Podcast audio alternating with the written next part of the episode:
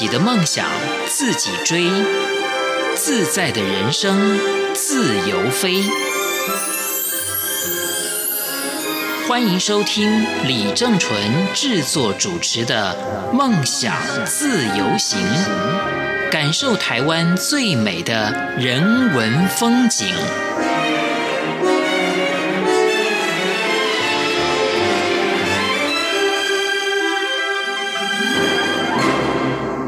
各位亲爱的听众朋友，您好，我是李正淳。我相信很多朋友在学生时期可能都跟李正淳有过同样的梦想，就是如果有一天能够出国去留学，那应该会是一件很有趣的事情，因为我们去体会一下。不同的国家、不同的教育制度，会对我们带来什么样不同的启发？但是要选择哪一个国家，这可是一个非常大的学问。以台湾来说，出国留学过去很长一段时间都是美国占了大宗，当然到现在应该也是如此。不过现在也许更多元一点，那比例上来讲，没有像过去那么样的极大化了。今天我们要来访问的这位来宾。他出国留学也曾经是他的梦想，但他选择的是一个比较少人去的国家，那是位在欧洲的德国。那这个国家对我来讲又非常有熟悉感了。今天我们就来听听李博言他的德国留学过程有什么特别的地方。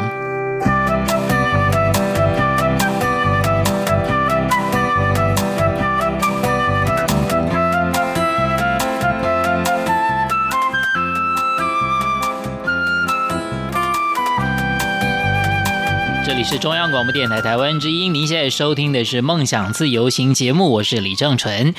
今天节目当中呢，很高兴啊，能够邀请到这位来宾，他所要谈的经历以及。他这次出的新书里面呢，所跟我们分享的经验呢，是李正淳非常感兴趣的啊。那这本书的名字呢，叫做《我是刘德华》，那副标题更重要了，就叫做《海狮的德国奇幻旅程》。呃，这刚刚讲海狮，还忘了这个前面的形容词，叫做神奇海狮。李博言，博言你好，哎，大哥你好，各位听众朋友大家好。是这本书是联经出版的，那我是刘德华。我觉得光是这个书名啦，作者的名字啊，我们一开始就要花一点时间来跟听众朋友来稍微分享一下啊。先谈你的这个，我不晓得算是你的叫做是昵称，还是说外号，还是说是你的很多时候文章的笔名，是叫做神奇海狮。是这个名字是怎么来的？呃，其实他，嗯，他最一刚开始的时候，我朋友然后在说。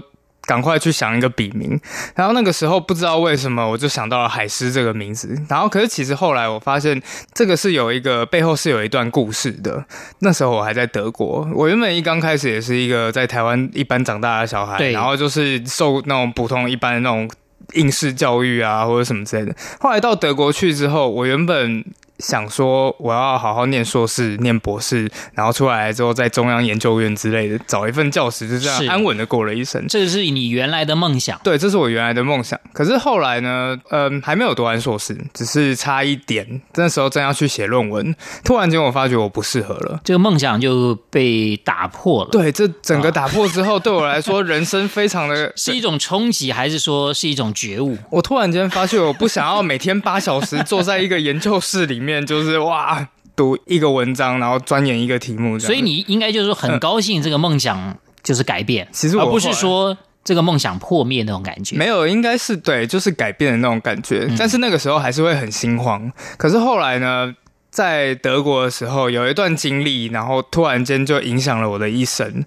真的，大哥，你知道吗？那个时候，就是我只是一个普通的高中生，是刚考上大学的时候，我考上的是历史系。对，虽然大学算是还不错，就是南台湾一所不是很知名的大学，不晓得大哥有没有听过，叫成功大学。是，这是你，这是你说话的风格，就对了，对对欺负我们就对了。没有，没有，还好，不算很有名。那哪一所学校是很有名？只有台湾大学才有名，是？开玩笑，开玩笑。可是后来呢？大家一听到历史系，大哥，你一定知道，说如果听别人，就是别人说你是历史系，你接下来的第一个反应是什么？其实这个问题我想过，哎，因为你在书里面就有提到，对，当别人知道你是历史系的时候，都会马上问你一个问题：以后你要做什么？是是，所以你就会觉得，当人家问你这个问题的时候，你是非常受到打击。我其实那时候非常被影响，所以刚开始虽然最后还是觉得哎，实在是很有趣，然后还甚至到德国留学，但是我还是一直在纳闷这件事情，就是哎，我以后到底要做什么？嗯哼。后来我到德国，一刚开始我是先读语言班，在先读语言班的时候，就遇到了一对瑞士的情侣，这我们聊得很开心，但是聊天的状况很有趣。首先呢，我会英文、德文，然后瑞士的情侣那个女的会法文、德文，男的会英文、法文，所以我们三个人的聊天模式是我跟女生讲德文，然后我跟男生讲英文，他们彼此之间沟通用法文，对，就是你那时候瞬间就理解欧洲是一个多么有趣的地方。可是后来他们就在聊得很开心的时候，突然间问了我一句话，就是哎，你以后要读什么？是，就是在汉堡大学你要读什么？我一心想，哦天哪，又来了，我就说好读历史。可是那个时候我的反，他们的反应让我非常非常讶异，是说。哇，你真的非常幸运。是，事实上我在书里面有看到这样的对话，对，但是我还是不能理解他们所谓的幸运指的是什么呢？因为读文学院，在我原本一刚开始也纳闷，可是后来我在德国的时候，不只是瑞士人、德国人，甚至是那种比较贫困国家的，比方说意大利或者是希腊，他们对他们来讲，对所有欧洲人来讲，文学院学生的地位都是非常崇高的。在德国的例子里面，甚至有人是为了哲学系放弃医学系，是这种事情在台湾是几乎不可能发生，是可能要去检查一下。对，所以我后来就发现到，哦。虽然这个世界，我一直以为文学院出来就是考第一就是没投入，然后就是第二就是哎分数比较低。对我当年真的是因为分数比较低才进去，居然有这么一大片，整个欧洲都认为说文学院学生地位是很崇高的。所以那一瞬间，我突然间发现，就是这个整个世界真的很大，有各种地形，有高山，有峡谷，有平原，有海洋。而在台湾，其实就像是一个游泳池一样，每个人不管你是老鹰，不管你是狮子，不管你是。海鸥，你全部都在同一同一条泳道上面，跟着大家做一样的事情。可是突然间，在这个游泳池里面，你就算是一只狮子，你也游不过。一只海豚，甚至是一只小鱼，是。所以到最后，我突然间发觉，每个人在这个世界上一定有自己适适合自己的一片小角落。是。所以后来朋友们问我说：“哎，你想要选什么笔名的时候，我想都没想，我就说海狮，神奇海狮。那问题，海狮有什么特性可以让你觉得符合你自己的这就性格呢？这后面还有一段就是。其实我不是海狮，我是一只普通的狮子，就是一只普通的 lion，只是掉到了海里。这是一种生错时间地点的概念，所以我的书的封面里面，它是一只普通的狮子，只不过下半身变成一只鱼这样子。哦，原来你觉得自己应该是要是一只狮子，但是掉到海里面，所以变成海狮。对，哦，那为什么要叫神奇海狮呢？就算生错了时间地点，就算我是一只海狮，我也要当一只神奇海狮。是，就是感觉很像是，哎，接下来回来台湾就是。做我自己真正想要做的事情，是期待能够为这个社会带来一点点的小改变。好，我想刚刚啊，这个我问了一个很简单的问题啊，博言就发挥了这个我们所印象里面的德国人，这是实事求是啊，废话，把你的这个来龙去脉讲得很清楚啊，生怕别人听不懂，不好意思。但我觉得很有意思。好，那再还有一个问题啊。是。是你的一个一个梗啊，文字的梗啊，就我是刘德华嘛，哦，刘德华，留学德国的华人，嗯啊，这个我相信大家应该能够理解，也创造一点就是说这个书的卖点，是是是，好，一开始哇，刘德华出书了，对不对？哦，这个也是，那你真的喜欢刘德华这位艺人吗？当然了，从以前小时候就很喜欢，因为我后来在德国，然后。呃，当你想要讲中文的时候，台湾人不是很多，所以你会认识很多就是那个中国大陆的好朋友，他们就讲说，哎，你知道吗？就是在我们这一群人，我们都叫我们自己叫什么？我都很纳闷叫什么。他们说我们叫刘德华。对，好，说实在的，你在台湾主修是历史，是跟后来你到德国念书，它没有一个必然的关系。我看到书里面讲，原来你这个德文也是选修的嘛？哦，因为你说到德国留学，很多人马上想的就是说我是德文系的，啊，当然我到德国留学顺理成章。是，或者以前我们知道的，就是说很多人到德国是学法律的，嗯，因为德国的法律是非常的非常有名的，哦。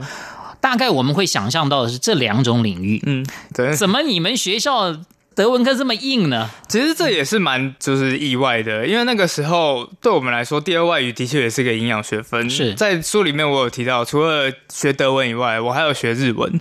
德文课里面，我们进去就是在教室里面，然后老师走进来，第一句话就是：“今天到期末考的时候，我会当掉这里一半的人。”是，可是日文课的老师，我就不说是谁了，但是就是这个日文课老师非常有趣，他一走进来也是第一句话不自我介绍，他就讲说：“各位同学，期末考的时候记得来考哦，不来的话分数只有六十分哦。” 对，所以就送给你就对了。对他其实也是也是有营养的，但是那个德文就是在我们学校的那个德文老师就比较奇特，他真的就是非常非常喜爱德国文化，或者说，这呃又反映出德国人的个性。对他其实哦真的很反映出就是说德国人。当你跟德国文化有密切接触以后，嗯你不知不觉会受到他们那种德国人性格的影响。真的是会这个样子，包括他在教课，他也都是比较用心一点，或者说比较严格一点。对我当时第二外语修的是西班牙文。哦，哎呀，我就觉得我们老师好的不得了，热情如火 他甚至考试前都会告诉你，哎，嗯我们题目会出什么。啊，真的哦，哦就非常轻松愉快，然后在课堂上就是嘻嘻哈哈了。我觉得在德文，就是可能你在讲德文的时候，你不知不觉就会被那个民族性影响。对比方说德文里的问候语，就是在台湾我们会说“假爸爸”，很明显就可以看得出来，哎，吃饱是台湾人认为最重要的事情。德国人打招呼是 “alles in Ordnung”，这直接的翻译是一切都在秩序之内吗？嗯 就是你好吗？不知不觉你就被洗脑说，哦，在秩序之内，一切才是最好的。是好，所以这个因为没有修到别的这个第二外语的课啊、所以就去修了德文课。其实，在第一堂课碰到老师这样讲的时候，很多人会想：哦，那我那我赶快退选嘛，啊的确是这是不？是我我了不起，我呃下一个学期再去修别的。如果这一学期修不到课的话，我下个学期、下个学年再去修都还来得及对啊。对对对。那你为什么执迷不悟？执迷不悟这个字用的真好，大哥。是没有，其实那个时候一张一刚开始，大家大哥你知道，那个时候我们都是十八十九岁小屁孩，然后刚考上了大学，觉得人生就是海阔天空之类的。突然间一走进来，老师第一句话就是这样子，可以想见我们那个时候一班四十个人心里是多么震撼。好，然后接下来。更可怕的事情发生了，在接下来的六个礼拜内，我们要把三千六百个动词全部背完，然后之后一直到学期末，再把三千六百个名词，包括阳中阴三个性别。是像德文的文法非常的复杂，就英文有一个定冠词叫是 the 是 t h e the apple the pen，不管什么东西都是 the。德文有十六种。对，后来我就背到到最后，整个就是有一天晚上睡觉，我天花板都看到字在那边像跑马灯一样的跑。可是后来就是当然人越来越少，人越来越少，一直到最后期末考只来了六个人，后来老师当了三个，还真的当了一半，真的只有三个人可以可以过关啊。对。后来回想，我为什么会对这个这么有兴趣？，对，是因为老师有被虐待狂。没有，不要这样子。是因为老师到最后，从就第二学期之后，老师开始真的介绍说德国好的那一面。老师有叙述一个画面，到最后让我真的觉得，哎、我就是要去德国看看一下这一幅画面长什么样子。他说，每年的除夕的时候，所有人会聚集在莱茵河大教，就是那个莱茵河前面，然后那科隆大教堂，科隆大教堂，然后在莱茵河两岸准备要放烟火。十二点一到之后，所有烟火就这样冉冉上升。他说他那时候有一年的新年，他就在莱茵河对岸，然后就看着整个莱茵河延伸到无限远的地方，然后所有都是在放烟火，莱茵河倒映着那个烟火，在倒映着科隆大教堂的。就是影子那一幅画面让我觉得，哎、我一定要去德国看一看。是，所以我们的海狮神奇海狮李伯言呢，啊，受到你的这个德文老师影响是蛮深的，深蛮深的，真的啊蛮深的。那至于说你这个怎么勇闯德国啊，在德国又出现了什么样的这个这个拍案叫绝的一些经历，我们稍微休息一下，再来介绍这本书。我是刘德华，我们来访问作者李博言，马上回来。谢谢。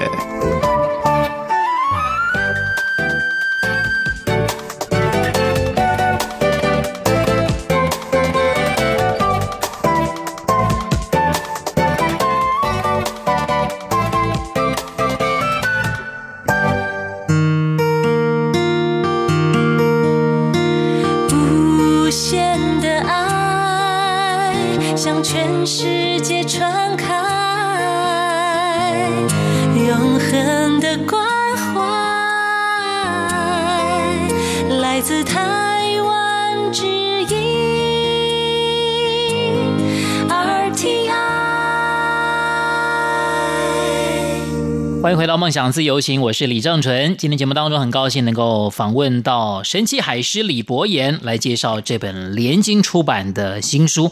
哎呀，真的讲新书我有点不好意思啊，这个书拿到也有这个这个两个月的时间了。还好还好。这书名叫《我是刘德华》。啊，留就是留学的留，德国的华人刘德华，这个海狮的德国奇幻旅程，从书名就很清楚了，这个完全就是把李博言你在德国留学的哇，从这个准备啦啊，到能够进入到德国啊，乃至于拿到学位，在德国生活的这点点滴滴啊，都帮我们做了非常精彩的这个描述。我自己就觉得，哎呀。是因为我待的时间太短，还是说我的这个文笔真的太差了？我都写不出来这些东西，我好像没有这么深的体会。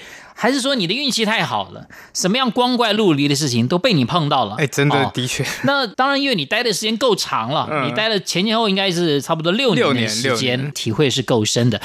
当然，这个为什么选择历史系？那为什么会想去德国？这刚刚都聊过了哦。是。那接下来就是要谈一下你的德国生活了。其实以前我在德国的时候，嗯，我就蛮羡慕德国的学生。哦哦，因为那时候我们得到的一个很粗浅的印象。对。哇，去德国这个学生啊，免学费，然后课业好像看起来压力又不是很大，再加上呢，走到哪里啊都有很多优惠，嗯，几乎就是说不用什么太高的生活成本，嗯，我后来算了一算。一个台湾学生跑到德国去一年的费用是这样加一加，比外县市的人到台北念书还要便宜，差不多，或者甚至是更便宜一点。因为现在我算一算，在台外县市来到台湾，只有台北念书的，可能自己也住外面。对，那住外面那房租也是。很贵，很贵，所以算一算，其实跟在德国的房租是差不多了，大概一个月都是一万台币左右。是，再加上德国的超，就是食物真的没有那么贵。很多人会觉得欧洲的物价很贵，那是因为都在外面吃餐厅。但是如果你去超市买东西的话，甚至是牛奶那种一公升的牛奶，算一算只要二十块台币。哇，这在台湾我们完全无法想象，一公升的台一公升牛奶在台湾超市大概一百多块吧。后来我问德国人说为什么，他们就说因为在德国人就是被划为民生必需品的东西，他们的物价是有限定的。对对，他们他们大概觉得就是说要维持一个人的生存所需。对这件事情让我很感动，是是一个最低的要求。是，所以在那边即使是就是在贫困线以下的人，他们生活在我们。的眼里看来，其实都还是有一定水准的。是，所以我那个粗浅印象也也没有错。的确，不过我忽略掉了一点，就是要在德国当学生，光进入到德国的学校，进入到德国的大学。这中间呢，就有一段这个这个门槛了，嗯，这个门槛是相当相当高的。其实我看到呃，伯言在书里面提到，我才惊觉哦，也许我在德国大学，我若正式开始念，我花不到什么学费，可是我为了要取得在德国念大学的资格，对，我却需要花很多的费用。是因为在德国，他不用学费，外籍生也是跟德国籍的学生一样，完全是不用学费的。但是坏处就是。既然他要把你跟德国学生是一视同仁的话，你也要达到也要一视同仁，你的德程度也要达到德国学生的要求。所以德国的学生一堂课看四十页德文，你也必须看四十页德文，诸如此类的。呃，尤其是。对于欧洲人来讲，他们学两门、三门语言是很正常的一件事情。但是对台湾人来讲，学个英文再加个第二外语，可能就算不错了。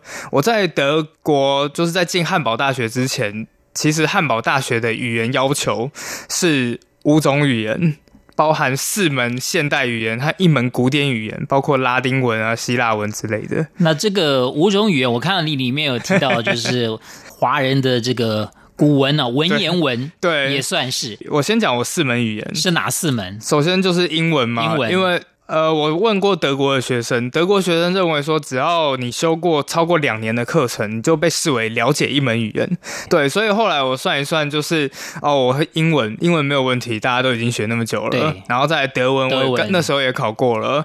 再来就日文，大概我刚刚修过。对对对，只是那个课日文真的是非常营养的。对，可是他们还是认为说啊，那你就会日文了。是，再加上我们自己的中文也算。对，中文也算，就已经四门了。对，后来就是最后。后一门古典语言，我心想说，我真的没时间了，我怎么可能再去修一个拉丁文？那个时候我就去问我的朋友，一个台湾的朋友，他就说，哦，有一个中研院的老师之前也遇到过一样的问题，那时候他把答案告诉我，我以为他在开玩笑，就是他附上了自己的身份证影本，然后在古典语言那一门填下的 Classical Chinese，就是古典中文。因为在在德文里面，古典中文被视为是一门独立的语言，是所以后来就是我真的是不知道会不会过，结果两个月之后我就拿到汉堡大学的入学许可。对。其实我我好奇的就是说，嗯，你只要写上，他就相信，而而不用说你针对这个古典中文、文言文有什么样的，等于说修过什么课。比方说，像我们知道中文系啦，对对对。它会有一些可能跟文言文有关的课程，嗯。比方说训诂学啦，对对对啊或者什么之类的啊、嗯。他们是不会要求你有些什么修课证明的。有啊，高中的课程，高中也有中文课，因为他们其实高一叫做高一叫做哎国文，然后其实高二高三它叫做进阶国文还是什么之类的，那个就算了。对，然后后来就 哎居然就算了，那就对，那我好奇的就是说，嗯你说那我们华人可以有文言文，我如果今天我是日本人怎么办？那我那我一定要去修拉丁文吗？这我就真的是不知道了，哦可能也有一个古典日文，古典日文 对啊，古典韩文？对啊对，哦，所以这这都可以掰的嘛。对一部分真的是这个样子，不过在这边不建议大家就是这个样。好，这个当然就是说可以了解到，哇，德国大学的要求还真的蛮高的。是其实我我更讶异的就是说，他们对德文的要求，嗯也是真的蛮高的。是非常，呃，这个要考过他们的这个德文的检定考试，嗯是这么样的困难。呃，真的，那嗯你在台湾还修过德文？是我如果是一个从来没有修过德文的人，嗯，很冒险的就想去德国从零开始读的话，你你觉得我是不是就是找死？我觉得从某一部分来讲，这会非常的辛苦，这应该是不太可能的任务，因为你看前面你说我们的签证还有期限。对对对对对不对？你这学习语言的签这个签证，如果 一年半你没有没有通过，那你就再见了。真的是没办法，而且就是有很多在台湾还好，但是我认识很多其他国家的，比方说土耳其啊，或者他们连英文都不会，所以有那种初阶的德文班，可是他们是用德文教德文，就是非常非常的困难。比方说桌子，桌子的德文叫 der Tisch，然后他老师在讲说 der Tisch 的时候，他会敲敲桌子，有一个同学就一直以为那个敲的动作是 der Tisch，就是。个人觉得，在你想要去留学德国之前，还是至少要在台湾打一点自己的基础比较好。，要不然就是真的你是德文系毕业的了哦啊对那可能性还是会比较高一点，否则就不要幻想了。对，可是德文系的出来到德国去之后，只能读德文所，哦，还不能念其他的、这个，不能念，其他的所。他们认为说你是什么系，你就只能读什么研究所。因为你在台湾是历史系，对，你也不能去选其他的这个科系的研究所吗？其实那个时候有两个让我选择，一个是汉学系，一个是历史系。哦，所以汉学系就可以 对，因为汉学系也是跟历史有关。啊。对，可是问题是，但是你就不可能去转去念，比方说我要去念文学好了，嗯就不行。嗯，顶多只能抵掉几门课而已，但是你还是要从学士重新读是起，是是，这样子。好，原来这个规定还蛮多的。对对对对这个相较之下，德国人果然是非常严谨 了。对，非常一板一眼。我想这个书里面你聊了很多，嗯我想因为时间关系也没办法让我们博言呢、这个这个用三十分钟的时间呢，把你一本书的内容跟大家讲完哦。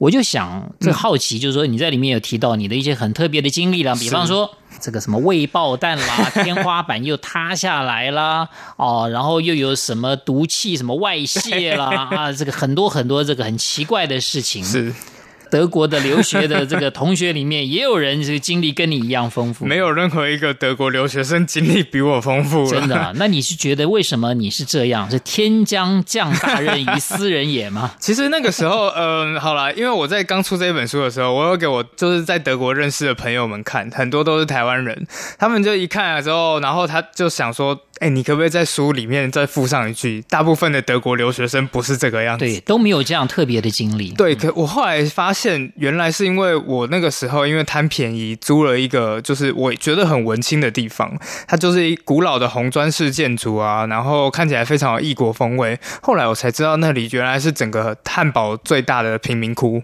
那个贫民窟里面原本是一个工业区，然后在工业区的时候，就是在那时候你就会发现，哎，历史原来真的在我们的生活中，你走在街上的时候，你就会看见二次世界大战之前的东西，甚至有一天你在家里面睡觉睡睡，你还会在家旁边发现二次世界大战的炸弹。呃，嗯，留学生嘛，对对对，呃，这个经济状况就是比较没有那么好，对。啊所以也只好选择那样的地方。对，其实我想，这个博言在德国，你看你一遇到这么多事情，嗯其实有的人会觉得说，我怎么那么倒霉，对不对？你看那天写个论文，天花板塌下来哦，，那太可怕。好、德文检定又这么辛苦，嗯，然后在德国拿到一个学位要花的时间，可能比去其他国家拿学位时间长很多。固然是学费低廉了，但是真的是时间换空间。嗯没错，总之人会遇到，还有你说这个气候，对不对？非常冷，然后呢，冬天日照又非常少，嗯会很忧郁。然后饮食又非常不习惯，简直是快要崩溃了。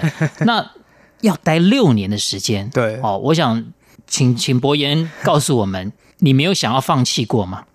其实，在德国的时候真的是没有，因为在最后，因为其实说老实话，遇到未爆弹那个时候，只觉得说，哎，天哪，这实在是太有趣了，这种事情都可以发生在我身上。但是最让我想要放弃的，其实是最后的阶段，就是在写论文的时候，有一段期间，甚至都觉得说，啊，其实你回去之后，然后拿一个德国。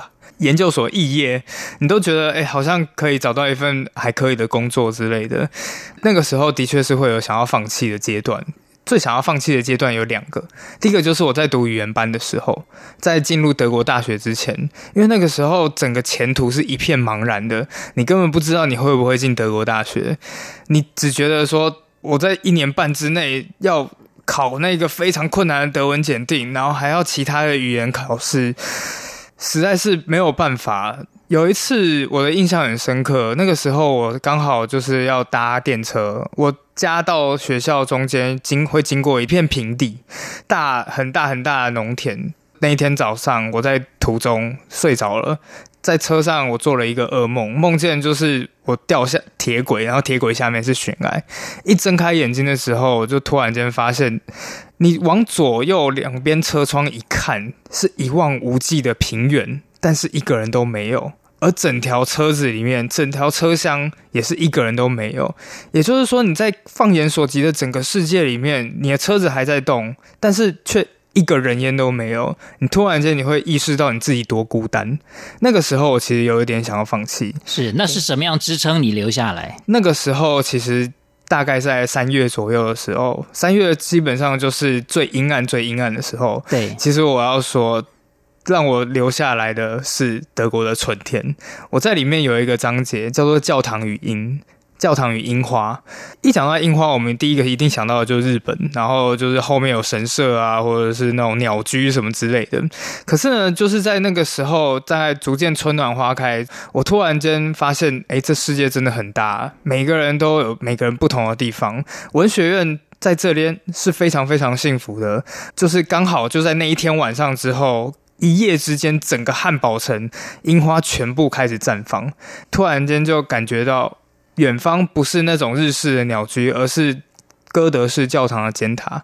你发觉这跟你想象中的完全不一样，跟你认知的樱花完全不一样，但是也很美。所以那一瞬间就让我觉得，哎，我可以继续看下去，看我的人生会是怎么样。是，对有时候往往有一些艰难嘛，没错，哦没错。或者让你觉得产生一种无力感的时候呢，你反而会体悟到一些事情。嗯，谢谢。我是刘德华，《海狮的德国奇幻旅程》这本书的作者李博言来接受我们的访问，谢谢你。谢谢大哥，谢谢大家，拜拜。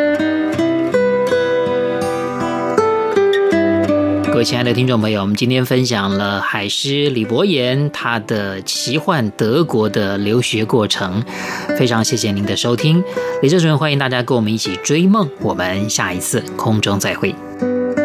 我突然间找到一个叫做“一手史料档案馆”的东西，全部都写的是当时战争中的士兵写给妈妈的家书或者信之类的。我自己叫称之为“第一视角的世界史”，从第一人称来看，原来这世界史非常非常的精彩，非常非常的有趣。然后我希望之后也把这些东西集结成书。